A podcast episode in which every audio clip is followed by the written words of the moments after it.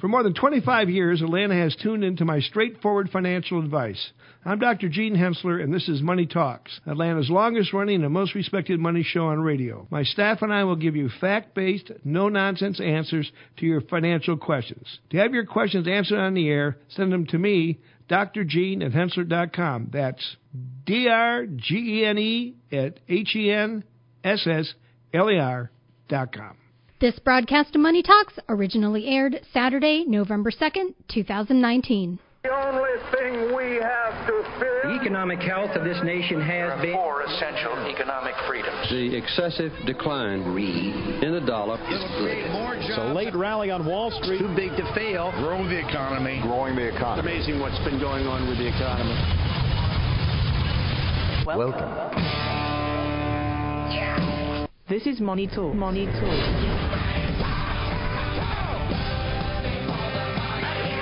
Good morning. What up, fam? You're listening to Money Talks, Atlanta's longest running, most respected money show on the radio. I'm Troy Harmon here with Jarrett McKenzie and Casey Smith. And uh, fall is in the air finally, right. guys. It's about to be about to be in the. It's about winter's about to be in the. air. we skipped right over fall. Uh, yeah. Maybe we did. I and don't know. by know. the time this thing airs, it's uh what probably 20, 30 degrees outside. Yeah. Well, how long I mean, is this cold know, front going to hang around? Yeah. Well, let's hope for a while. I, you know, it's real easy when you're this close to it. You know, just a couple of months ago, we were in the 90s. I took a trip in early September over uh, the week of uh, Labor Day and uh, it was 37 degrees up there. I got back to my house at 95 degrees. Wow. I, well, you were almost at the North Pole, I think, weren't you? Well, I mean, I'll be honest with you. I'd rather be at the North Pole when it's 95 degrees at my house. Yeah, summer hung around for quite a while this year. Yeah. Well, cooler weather's nice. I'll uh, I'll take it. That's all I'm saying. I I can always put on a jacket if it gets too cold. Build a fire, do something. You know, it's uh uh, how do you get away from the heat in the middle of summer in Georgia? And I've lived here all my life. Well, most of my life. I did live in North Dakota for a while, so you know. Yeah. So you're jaded. yeah, but only you know this was not my formative years. I I remember living in Georgia when uh, none of the kids wore shoes, and we walked mm-hmm. around in the parking lot barefoot. And walked uphill to school both ways. No, no, no. oh, that's good stuff. It wasn't like that. anyway. All right, so uh, Jarrett and Casey, both you guys are uh, financial planners in the, uh, the the true sense of the word. You guys make financial plans for clients, but you also help implement them. You're in the uh, planning and implementation departments. Not that I need to tell you. Uh, That's right. Of uh, Hensssler Financial, and um, hopefully we'll get around to answering some financial questions in a little bit. But uh, before we get too deep into it, let's talk a little about what's going on with the market. We're up one percent over the past week. Uh, had a, a big event in the middle of it, something that we actually all expected. Uh, we got an interest rate cut. So uh, the uh, the Fed moved our interest rate, the overnight lending rate uh, for the banks, uh, cut 25 more basis points off of it, 0.25 percent. Uh, what's our target now? 150 to 175. Uh, yep. Prior it was 175 to 2 percent. Um, so uh, what happens? I mean, we see markets move up slightly, but again, it was expected. So yeah, all that was baked in. It would have been more uh, of a shock to the market if they didn't do anything, right? Absolutely, yeah, and we'd have probably seen a pretty significant sell-off, but oh, we yeah. Um, Here's the thing, Troy. Though you you've seen, I mean, GDP growth was reported, wasn't it? So yeah, um, it was a little better than expected. Better than expected, 1.9 percent. I yeah, think they're we, expecting 1.6. That's correct. And uh, so, how do you reconcile GDP growing more than expected and still cutting interest rates? I don't know. Uh, throw in throw in the other piece. The S and P 500 is near its all-time high. Right. I mean, these things are all. Uh, they don't seem to fit together, but you know the Fed is watching. They they do kind of what I like to tell people I do. Uh, we're forward looking. We look out and see what we think is coming. So uh, what winds up happening is these guys uh, use inflation as as one of the indicators of growth. Uh, when you see inflation muted, it's generally a sign that we don't have too much growth. Um, so what the Fed did do this time, though, is start using language that uh, would lead the market to believe that this could be the last cut for a while. I looked uh, shortly after the rate cut on the very day that it happened, um, which was Wednesday, and um, I uh, I noticed that we don't get over 50% probability of a rate cut again until June of next year. Okay. So uh, it does look like the market has taken taken heed of of their warnings, and it, even then it was like 52, 53 percent probability of another rate cut before June or by June. So uh, you know maybe maybe we've seen the last of that for a while. Um, well, what's that doing to the yield curve? I mean, we talked there a little well, bit earlier this week about the yield curve is starting to normalize a bit. It is really. Uh, so I've talked for months now about the fact that the yield curve looked like a Nike swoosh, meaning that uh, everything from about one month out to uh, one year on the Treasury curve was higher than the two, three, five, and seven year yields on the Treasury. So you had a high point, it fell hard, you know, down to the two year, and then it came back up, and by the ten year, you know, we had uh, the the um, even the one month was or the one year rather was a little bit higher than the ten year, but uh, even that has normalized. So the the short end of the yield curve, meaning everything in maturities from basically a day to to uh, a year, has fallen now, and the yield curve is upward sloping as we would normally expect it to look. Well, that's got to be good news, right? Because the inverted well, yield curve uh, means recession's coming, right? Uh, yeah, but here's the thing.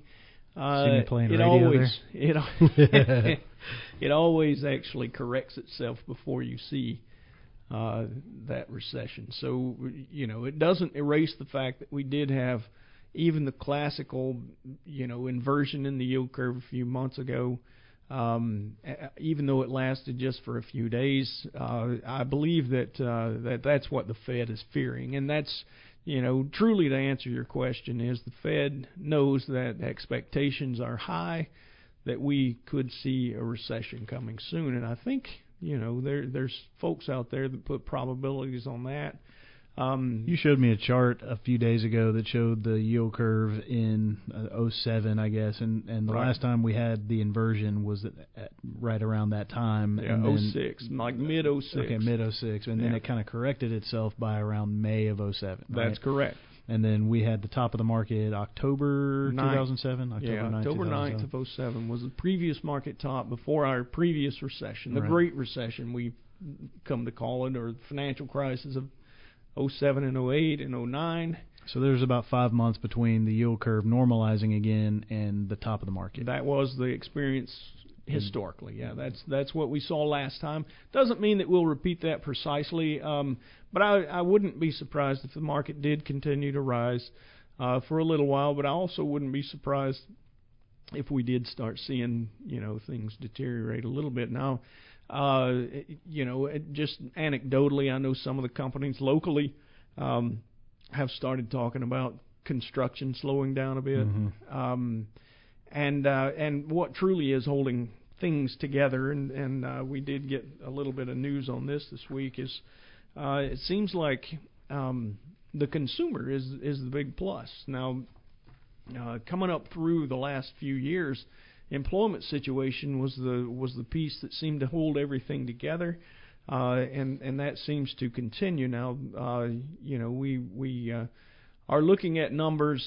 Um, I know the expectation for Friday's employment situation was 85,000 jobs added. You got to have 127,000 jobs added in order to keep up with population growth. Right. Um, and and at uh, you know previous in previous months we've seen it best at 127, but it has started slowing. We uh, uh, the only thing that changed to the positive was uh, the unemployment rate in, in previous times, where it was at 3.7 for a long time, then it popped to 3.5. So even tighter labor market. Um, we got uh, news on um, personal income uh, this week that shows uh, U.S. income growth remained relatively steady. Nominal personal income rose 0.3% in September, uh, just a little bit lighter than the August 0.5% growth. Um, I think you annualize that and you come out somewhere around 3% or so, uh, which is faster uh, personal income growth than inflation. Yeah, so people feel feel uh, relatively wealthier, if you will. You know, they've got prices not rising as fast as their income, but the And only consumer reason sentiment is continuing to rise. I mean, it's at the highest level since July, rising from 95 uh, to 95.5 from 93.2 Right. uh, in September. So right. that's good news, at least from a consumer standpoint, and the fact that our economy is largely consumer driven. You would think that would, Absolutely. big driver for this continued growth, right? yeah, absolutely. It is, yeah. Uh, I mean, here's the thing: we'll we'll never see. In fact, I, I'm amazed to see uh, unemployment as low as it is right now. Um, but uh, you know, you're never going to see it go to zero. So it, uh, you know, the the three middle three percent uh, seems really low to me. Um, and one of the things that we watch is. Uh, uh, jobless claims, continuing claims, we got a number. That's a weekly thing. Um, you know, we did see a little bit of an increase over the past week, but it still remains very, uh, very low relative to historical numbers. So, as long as the consumer stays together and um, wages rise faster than inflation, you're, I think you're going to see, you know, continued growth in uh, in the the markets as we know it. So. Uh, Anyway, let's uh, take a real quick break. When we come back, we'll talk about a dog of the week. Thanks for listening to Money Talks.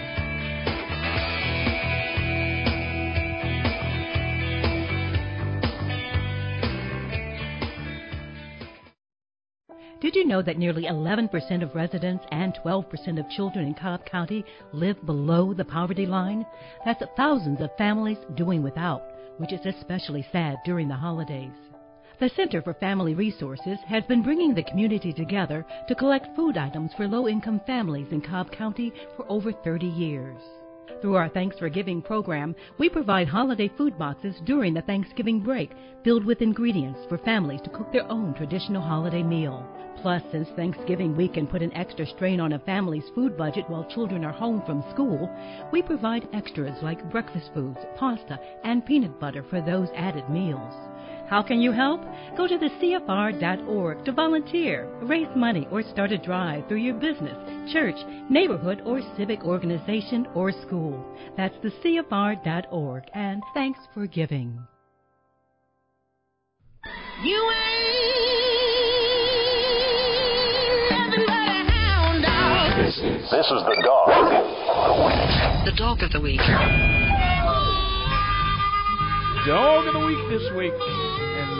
Music really does seem to fit around the Halloween time. It's uh, Oh yeah. uh, quite fitting.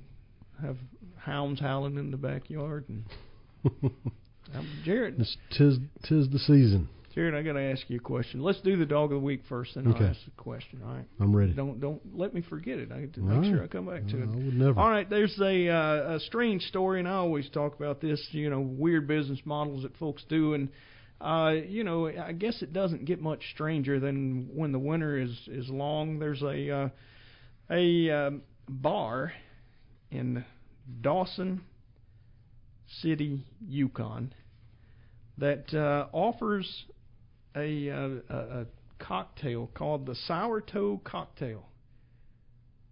Does not sound appealing at all. Yeah, no, it's going to be say that even less. The Sour Toe Cocktail. Okay. So they make a drink. Just drink. making sure we're clear. yeah, they make a uh, they make a drink, and they put uh, an amputated toe in it, and then you drink the cocktail. What is this, the Big Lebowski? So you can join the Sour Toe Cocktail Club. I mean, who comes up with that and thinks I can sell this? Uh, Somebody's I gonna- couldn't tell you. I don't know. They couldn't sell it to me. Number Uh, no one, I mean, kidding. you know, I don't drink, but even if I did, I'm not drinking something with somebody's toe in it. Is it a real severed toe? It is a real severed toe, and I'm glad you asked because that's what brought this up. There's a gentleman named Nick Griffiths who was in a 300 mile uh, super marathon in the Yukon in the last few months, I guess. It's been a little while ago. Uh, in running the race, uh, he wound up with uh, gangrene in three of his toes, had to have them amputated. While he was in the hospital, a nurse told him of uh, the drink that is served in the uh, downtown hotel in Dawson City, Yukon, that has this sour toe cocktail. And being the charitable guy that he was, he decided he would go ahead and donate his three amputated toes to the downtown hotel. And in order to make it even better, he decided he would go and enjoy one of their cocktails. Now there's a there's a law. They do this crazy stuff out in Paulding County, Jarrett. Thankfully, no. Yeah, all right. Never well, heard of such a thing. In order to be officially one of the members of the Sour Toe Cocktail Club, the toe has to touch your lips. Nope. I, thought, I thought it was gonna be like drinking tequila, where you got to eat the worm. Uh, no, no, you don't have to eat it. In fact, there's a twenty-five hundred dollar fine if you accidentally swallow a toe. This just keeps getting worse. I, I mean, well, I mean, you got to have a fine, right? This is this is a very appropriate dog of the week for Halloween. Uh, yeah, yeah, that I was mean, the uh, just spookiest bizarre. drink I've ever heard of. Bizarre. Wow. Anyway, there there you have it, folks. Twenty five hundred dollar fine if you drink the toe in your. I mean, eat the toe in your cocktail. The reason that the man gave his toe is because they've been having a shortage at the downtown hotel There's because way. people have been accidentally swallowing the toe. That's that's fake news. It's not. All right, so maybe it is fake news. I don't know. That I cannot wasn't possibly there. be. I didn't see it maybe- myself, well- and even if I did, I might not have believed it. It sounds like Jarrett's one of those doubters. I But, mean, uh, unless they're getting some kind of a charitable deduction or something, they got to be getting something out of this. Charitable deduction. Yeah. 25. Why- What, why? uh, Yeah, I mean, here I we don't go. Uh, We always have these kind of talks. How much do you get to write off on your taxes if you donate your severed toes? Yeah, if you're if you're donating body parts, that should be hundred percent of AGI. Not I think the- it's uh, totally deductible. See what you did there. I can't talk That's- that. I got to stop now. Oh, that was good stuff. All right. So what was I going to ask you a while ago? You said a question. I don't know. I'm I'm, I I'm never all ears though. Yeah. It doesn't have anything to do with him being Must the great been- pumpkin, does it? Yeah. No, no. I, well, I mean that was that was part of it. I I wondered actually, you know, if your children dressed you today. I know it's Mhm. uh, like I said, it's looking like fall, and part of that was Oh, they did because they were wearing their stuff to school, and they would not let me dress without getting something Halloween on. So yeah, I went with the orange shirt, but The no, orange no costumes here. That's Casey's Yeah. department. He comes with the uh, the good stuff. And I'm Yeah. dressed like Troy. yeah. Sans, sans mustache. yeah, Yes, you yeah. Are. If only you had a mustache, you would you would be just like me. The uh, the checked shirt, There you go. some jeans. I, I don't think we You're should good. leave this segment though until we really quickly touch on uh, the the sub dog of the week, the old mattress Mac from uh, Houston, who Yeah, put the uh, big almost World twelve Series million better. dollars on the Astros to win the World Series. It's incredible. Now, actually, just reading this article while we're sitting here talking, but the he actually did it to hedge his bets because the the what was going to happen is if the Astros had won the World Series, then he was going to refund everybody's mattress purchase up to three thousand dollars. So it probably would have cost him Everybody's like for months. like for. I don't know how long it goes back, but uh, I don't know if it's this year or something. But anyway, he thinks that he probably made off better in the deal by losing the uh, twelve million dollar bet. It was a hedge. He says he was Yeah. almost perfectly hedged. Must be Um, selling a lot of mattresses. I guess so. Well, I mean, Wow. you know. He says it would have been mattress twenty million dollars in liabilities if the Astros had won. So And and this brings up a great question: Is he really a dog of the week? I mean, not. this guy, uh, you know, he hedged. well, that's what I'm saying. he lost. He didn't hedge well, Maybe. but he I was mean, he was he- hedged against a potential loss. Yeah. I, you know, ultimately he winds up with a loss from the hedge, and that's really not what you want to do. No. But hey, hedging in this case could be very much like insurance, right? And that's precisely what That's he had what I he done. was just about to say why. Why didn't you look into the insurance policy? Maybe you could have. I mean, we hedge when we have golf tournaments that That's you know we have clients too, and there's you know prizes for hole in ones. yeah, but it's there's insurance. It's it's a it's a Carriers are marketing. writing insurance for anything. It's all marketing. Yeah. Tell them if the Astros win the World Series, Well, you'll get your money back. No, he did get some really good exposure. Drive the, some- what's the likelihood of a little radio show like ours in Kennesaw, Georgia, talking about a guy from Houston and his mattresses? Exactly. Did he do something crazy, or Right? did he just no, get some? he's he's a genius. hey, Y'all look up Mattress Mac when you get into Dog Houston. of the week man of the week. That's what it is. That is. All right, uh, we got some serious stuff to talk about here, so why don't we get at it? And uh, not that hedging is not a serious thing. Corporations do it all the time, and if you have certain inputs, like a mattress, into your business, and uh, you can uh, you can hedge um, against potential loss, and you know sometimes it's a smart thing. But uh, let's talk a little bit about Jerome and Melinda, who are uh, repairing, preparing, repairing. They're preparing to retire in three years, and they've spent the last few years working with their advisor. That's a smart thing on moving assets to fixed investments, uh, making sure retirement accounts are consolidated, and of course, getting enrolled in Medicare. So um, their situation is Jerome will be receiving receiving a man. I can't even read today. Got some tongue twisters He'll be this thing. receiving a substantial severance package from his company, which includes a buyout of his ownership interest. Uh, Jerome and Melinda want to take the severance package and pay off their mortgage on their home so they uh, enter retirement without mortgage debt. And that's pretty common, too. Very. Although maybe not the smartest thing always. Uh, we'll talk about that in a second. Uh, their advisor recommended refinancing their existing mortgage instead, lowering the monthly payment, and freeing up their windfall for investment, emergencies, or living expenses. So, guys, sounds like a situation that uh, you might run into from time to time, being a financial advisor. Uh, what's your take on it?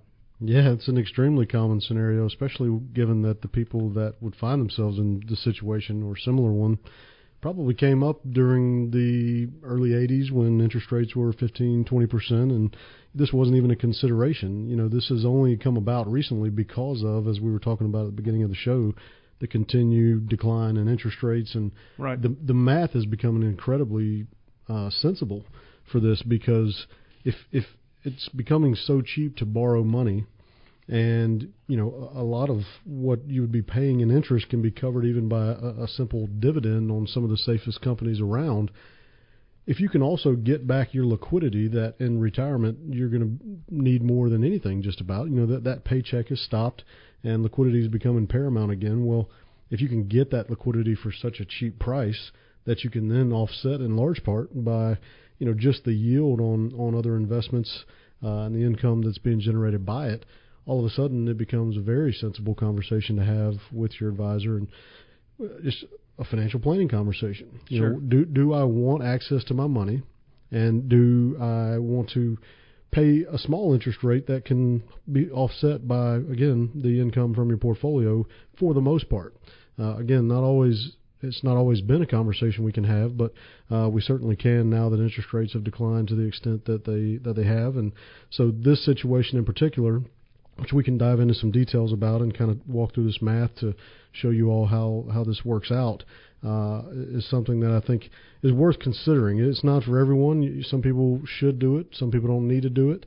Uh, but when we come back, uh, we can dive into that some more and, and talk through. There's a lot of value in that liquidity. Uh, Yeah. Absolutely. No doubt. All right, well, let's take a real quick break. When we come back, we'll let Jarrett answer the question. Stick around. You're listening to Money Talk.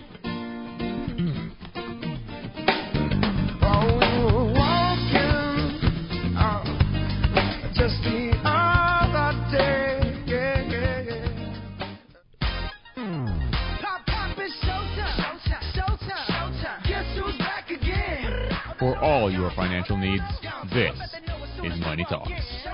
24 karat magic in the air. All right, we're back. You're listening to Money Talks. I'm Troy Harmon here with Jarrett McKenzie and Casey Smith, and uh, we are here to answer your financial questions. So we'd love to hear from you. If uh, you have a question, you can call our question hotline at one eight five five four two nine nine one six six.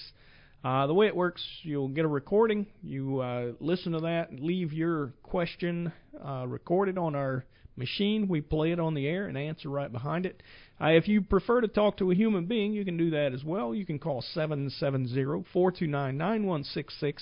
Ask for the radio show or Kelly Lynn, who is our producer, and uh, you can uh, you can tell her what you'd like to have answered. She'll get it to us, and uh, we'll answer on the air as well. Or you can email us, drgene at hensssler dot com, spelled D-R-G-E-N-E at H-E-N-S-S-L-E-R dot com.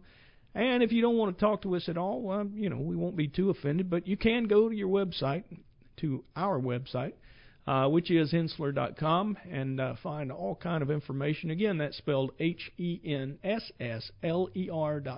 Usually, if they're broad topics, we've written something about them. We'll have uh, lots of information that you can choose from on our website. So, uh, guys, um, when we left off last segment, we were talking about a situation where couple's about to retire. They've got uh, they've got a mortgage and they think they want to pay it off. And Jarrett, you were going to tell us why that may or may not be the smartest thing to do. Yeah, well, the math is is really easy and I think straightforward enough to answer that question pretty pretty quickly. You know, because of the fact that the interest rates are so low, it's a very low hurdle that you have to offset with your other investments and, and things that would help you to justify paying an interest rate uh, for that money. But you know, the interesting thing to me is that because of the conventional wisdom of you know paying down debt and and going into retirement with your mortgage paid off, which are great goals. I, I always tell people it's never a bad idea to pay down debt, and uh, you know if that's something that you can do and it's not going to be of detriment to you, uh, then by all means pay it off because you know behaviorally that is uh, going to make you feel good and and it's a good idea to do. But if you think too that you have people that a lot of folks, in fact, are planning to use equity in their homes for, say, sending their kids to college or uh, other things that they might need for spending purposes, right? But then nobody thinks about doing that for retirement, which is the time in your life when you don't have a paycheck anymore. Right. You spend all these years and decades even in this accumulation phase where you're used to getting a paycheck, you're saving to your investment and retirement accounts, you're watching that grow. All of a sudden, retirement comes along you're in this distribution phase now where not only does the paycheck stop, but you're starting to pull from the account the same one, in fact, that you have been watching grow all this time, and and start starting to watch it reduce, and the mindset becomes very different. I find with a lot of clients once they've actually gone through that transition, because up until that point, they're always still in this mode of I need to pay the house off, I don't want that, and again, not a bad goal, but what good is not having a mortgage payment if you don't also have the money that you need to live off of right. to pay the tax on that property, the insurance, the light bill? I mean, all these things. You can't spend your house. Exactly. So right. Eh, when we're in a time like we're in, and interest rates are so low, and you've got such a low hurdle rate as a result, why would you not take advantage of that instead of waiting until you find that oh man, maybe we do run a pretty good chance of outliving this money, and we need to refinance the house or sell it to get the money out. And then either the the housing market is in a bad state, or right. interest rates are much higher, which they very likely will be, considering that they're at historic lows and. I mean, frankly, can't go much further. Yeah. Uh, this is a conversation that not only has there it, it's not always been a conversation, but probably will not always be one. Yeah, uh, I think it's the, well, the times we're in. And let me bring up another thing, Jarrett, because that's a very good point. And uh, you know, a lot of people do have this mindset that they want to be debt free in retirement, and for good reason, because your income is going to go away, so you're not going to have the income stream to make those payments, right? So I understand where people are coming from. Um, but think about it this way, and especially the way that we invest with the 10 year rule. Uh, I would make the argument that you're almost safer to have a mortgage when you're retired than when you're working. Yeah. And the reason is because during during your working years, you're making that payment with income from a job, presumably. Well, how safe and secure is that job? Yeah. You don't know from year to year. Whereas with the 10 year rule, if you're setting aside 10 years worth of those payments in fixed income investments that's not going to fluctuate with the market and you're having bonds that mature when you need the money, mm-hmm. then you can you're pretty much assured that you're going to have at least 10 years worth of payments set aside. Sure. And every year that there's uh, the market's in a good position to sell and, and refill that fixed income bucket, then you're going to have continual 10 years worth of money in that fixed income bucket. Sure. So uh, you've got the money set aside to make the payments, so therefore it's almost you know mm-hmm. as safe as if, if you're spending it from income. You're making those payments with income.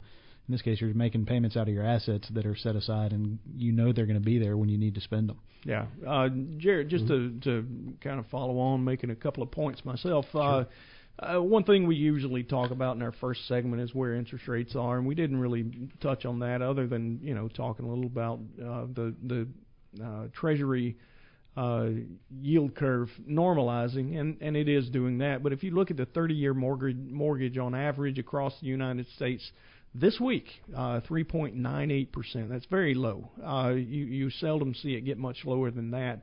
Um, and and uh, you know, to your point, uh, it, people, you know, when we when we just use um, our our own base thinking without thinking deep enough, uh, it is common for us to try to pay for college, Yeah. which you can borrow for college, where you can't borrow for retirement. Right.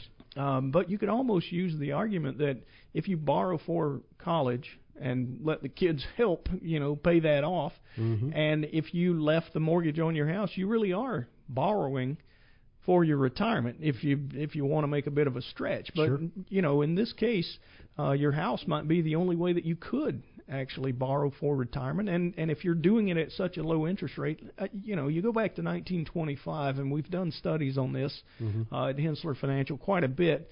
Um, th- when you look at the details, the S&P 500, while it's volatile and we want to get you out of it uh, with any money you might need in the next 10 years, uh, its return on average is about 10.5%. So if you measure that versus the five, four percent, rather, you're going to be paying on uh, on a mortgage. Uh, you know, why wouldn't you rather invest the money? One thing about a 30-year loan, I mean, that means that if you've got 10 years set aside to make payments, that's in fixed income, maybe earning, you know, pretty low interest rates, two, three percent. But then 20 years worth of money can be invested in that equity market that's going to earn on average 10 percent a year. Right. Um, so Well, and the most compelling point to all this for me, which I've had a conversation with a number of clients about, that is, even if you are over age 70 and a half and already taking required minimum distributions from your retirement accounts, let's say you- you're not yet there because you are facing retirement in the next year and you're, let's say, 62 to 65, you know, still years out from being being forced uh, with that requirement. Now, the vast majority of people, baby boomers specifically, that would be looking at retirement right now, have, I find, saved to one type of account all their life. Probably Yeah. 401k because they, they very commonly have stayed with one company. And guess what? All they have is tax deferred money. So you're going into retirement pulling more from a retirement account in which you're going to be taxed at ordinary income rates when you don't have to because you've paid your house off Mm-hmm. and you have all this after tax money that you could live off of and also give you a tax benefit Yeah. before you're being forced to pull from that money. So immediately, if you were to do this and you otherwise only have after, or excuse me, tax deferred assets, then you're immediately better off because you're going to lower your tax liability Right. and allow those assets in the tax deferred accounts to continue growing in that manner for years to come, which is the whole reason you put money in the tax deferred account in the first place. And you make a good point too about the tax deductibility of mortgage. You know, mortgages are still tax deductible up to what seven hundred fifty thousand on your primary home. Yeah. So you, you can take a mortgage out if you're in take a four percent loan um, at for a thirty year note, and you're in the twenty five percent tax bracket. Then your hurdle rate's only three percent. Yeah. So you only have to get three percent to outperform the the interest that you're paying in your mortgage after taxes. Yep. I mean that's pretty. Uh, Well, and like you said deal. earlier, nobody places a value on the liquidity. Th- There is a huge value Oh. if you are a retiree. Absolutely. It- It's opportunity cost, yeah, but and it's going to be different for all of us. You can't apply some, you know, value across the board. But I would say that is a missing piece that too many people overlook and say, to what extent is that liquidity valuable to me? I, I need access to that money to live now, and I've got it all tied up in my house. And as you said earlier, Casey, you can't spend your house, right? So you, you need access to it. And what better time when you've got some time to shop around and, and look at the different places and options you have than being forced into that at some point down the road, all because you, you know that's where you've gotten to. when it's not an Casey- opportune time to do it. Right. Right. And Casey, uh, you know, I, Jarrett was mentioning how you know a lot of folks save to their 401k. Guess what? At the end of the game, you don't have an option as to whether or not you're going to take the money out. The government forces you. The Yeah, IRS exactly. forces you to take that money. So you will be taxed on it at some point in the future. Uh, it's not. It's not if, it's when. Mm-hmm. So uh, you know anything you can do to try to to reduce that a little bit is probably a benefit. Uh, When we come back, we might finish up this topic and uh, talk a little more about financial situations of others. Uh, stick around. You're listening to Money Talks.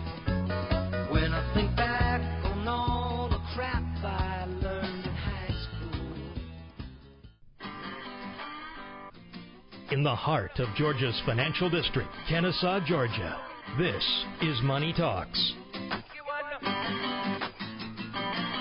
He said there ain't no rest for the wicked. Money don't grow on trees. I got bills to pay. I got mouths to feed. There ain't nothing in this world for free. We're back.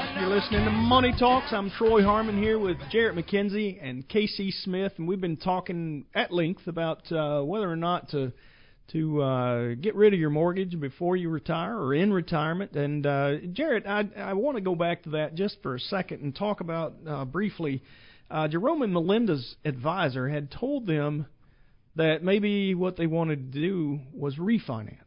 So they still have a mortgage. It's just not as big, maybe, as the one that they had. Sure. That sounds to me like a compromise between you know what they wanted to do, which is get rid of the mortgage, Mhm. and what we might tell them to do. But I, I wanted you to expand on that. Now, uh, is that what you're saying? Just leave the mortgage as it is, or maybe it is a good idea? Well, I think you, you do refinance the you they call it a cash out refinance where most banks will let you take up to 80% loan to value. So let's say you have a $500,000 home, you could presumably take up to $400,000 out. Even if you had let's say you had $50,000 left on your mortgage cuz you're coming up to retirement, you're you're trying to get that paid off and now we're saying, okay, well, instead of paying off the 50, why don't you go back refinance, do the cash out refinance and get a mortgage on 400 and effectively because you still owe 50, they give you $350,000 out of your home to which you could then go set aside as Casey was saying earlier, ladder out for 10 years so that you know that mortgage payment is getting covered each month and then put the remainder into growth investments to help you grow that money a lot more than what's probably and you could speak to this better than us Troy but that the the growth of a business is going to be much better over time I think than the growth of a home Sure, and the reason is because it captures inflation. Mhm. Uh, you know, when when inflation occurs, it it starts at the producer level where Right. prices go up on them. They then pass it on to the consumer. Before you know it, it's in their revenues. Yep. And and we all know price to sales seems to stay steady. But if sales are growing, revenues are growing. Uh, you also see the price of that business in the in the stock market grow, and Mhm. if they pay a dividend, it actually gets compounded. I mean, there's a lot of reasons why that ten and a half percent actually makes sense over long periods of time for for a large business to grow. So, Well, and look, don't don't hear me say you need to take equity out of your home and go put money in the stock market when it's at an all-time high. While that's that's part of what we're doing here, that is not necessarily the, the idea behind this. Because what what we're trying to do is number one, give you a benefit of reducing your tax liability. So Right. you know you you are going to get the interest deduction on the mortgage potentially. You're going to not have to take as much from retirement accounts in which you're paying ordinary income tax on, like we were saying earlier. Uh, there's a lot of side benefits here that you will get in addition to allowing your tax deferred money to continue growing tax deferred like you've you've I mean that was the reason you put the money in that type of an account in the first place. right? Yeah, and don't hear us to say either. I mean, because there is a psychological component to this, and a lot of people would view this as you know, you take the money out of your house, you put it in an account, you can all of a sudden see the value of it, where you can't.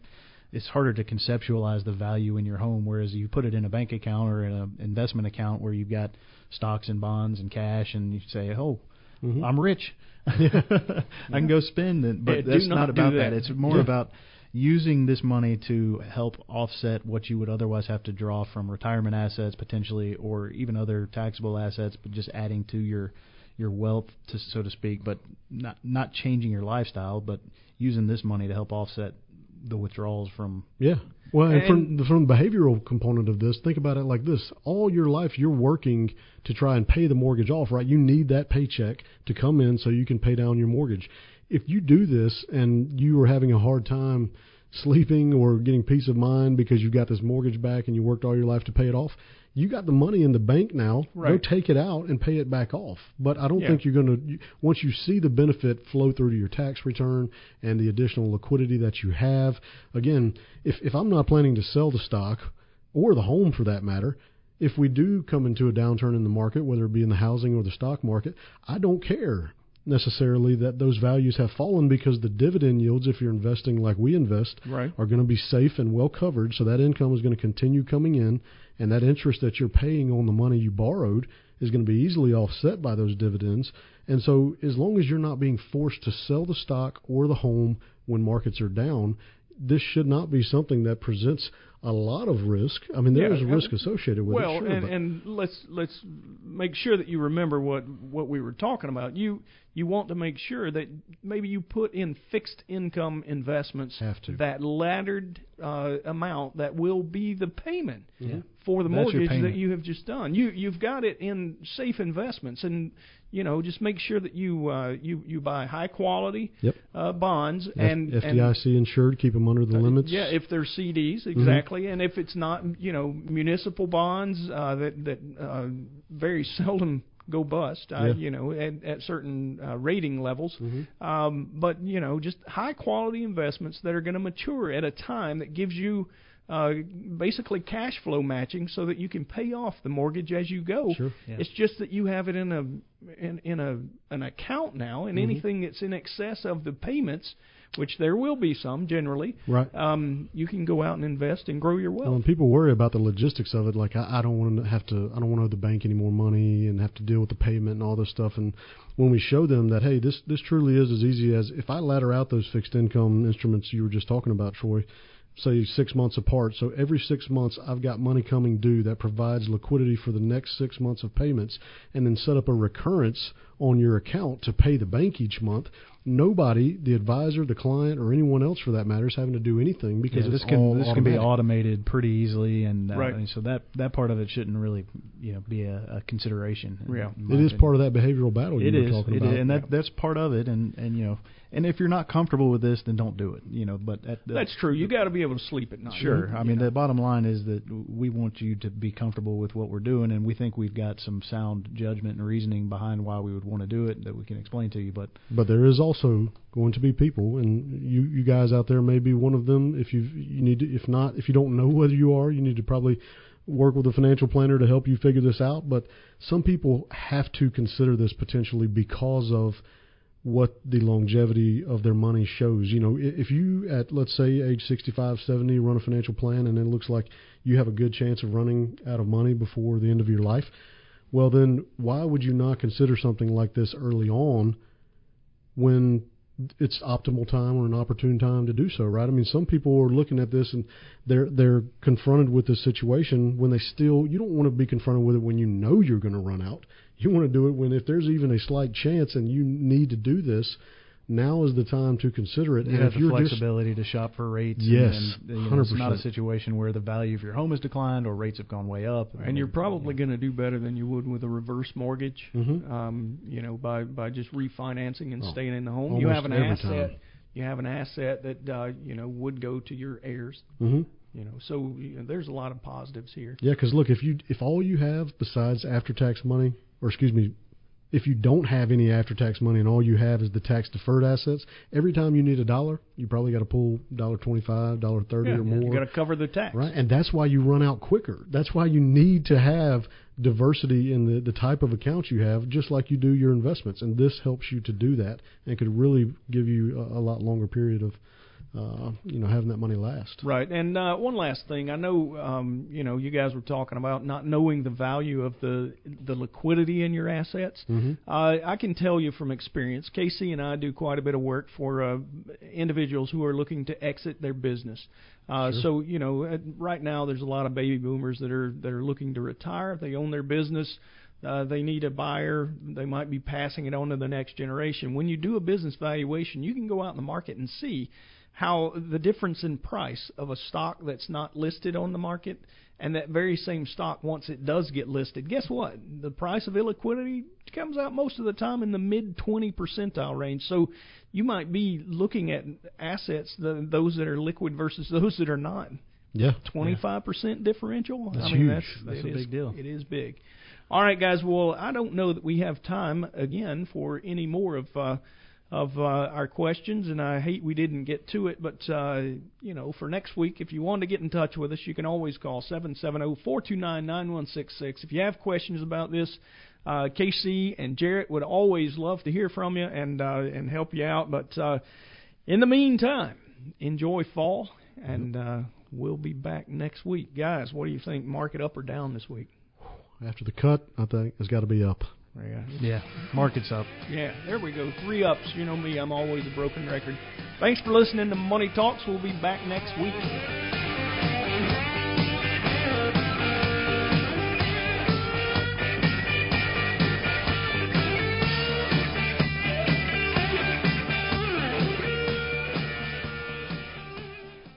All material presented is compiled from sources believed to be reliable and current, but accuracy cannot be guaranteed. The contents are intended for general information purposes only. Information provided should not be the sole basis in making any decisions and is not intended to replace the advice of a qualified professional, such as a tax consultant, insurance advisor, or attorney. Although this material is designed to provide accurate and authoritative information with respect to the subject matter, it may not apply in all situations. This is not to be construed as an offer to buy or sell any financial instruments. It is not our intention to state, indicate, or imply in any manner that current or past results are indicative of future profitability or expectations. Portfolio holdings discussed are subject to change. There is no guarantee that in the future these securities will be held in Henssler accounts. As with all investments, there are associated inherent risks. Please obtain and review all financial material carefully before investing. Henssler is not licensed to offer or sell insurance products. This overview is not to be construed as an offer to purchase any insurance products.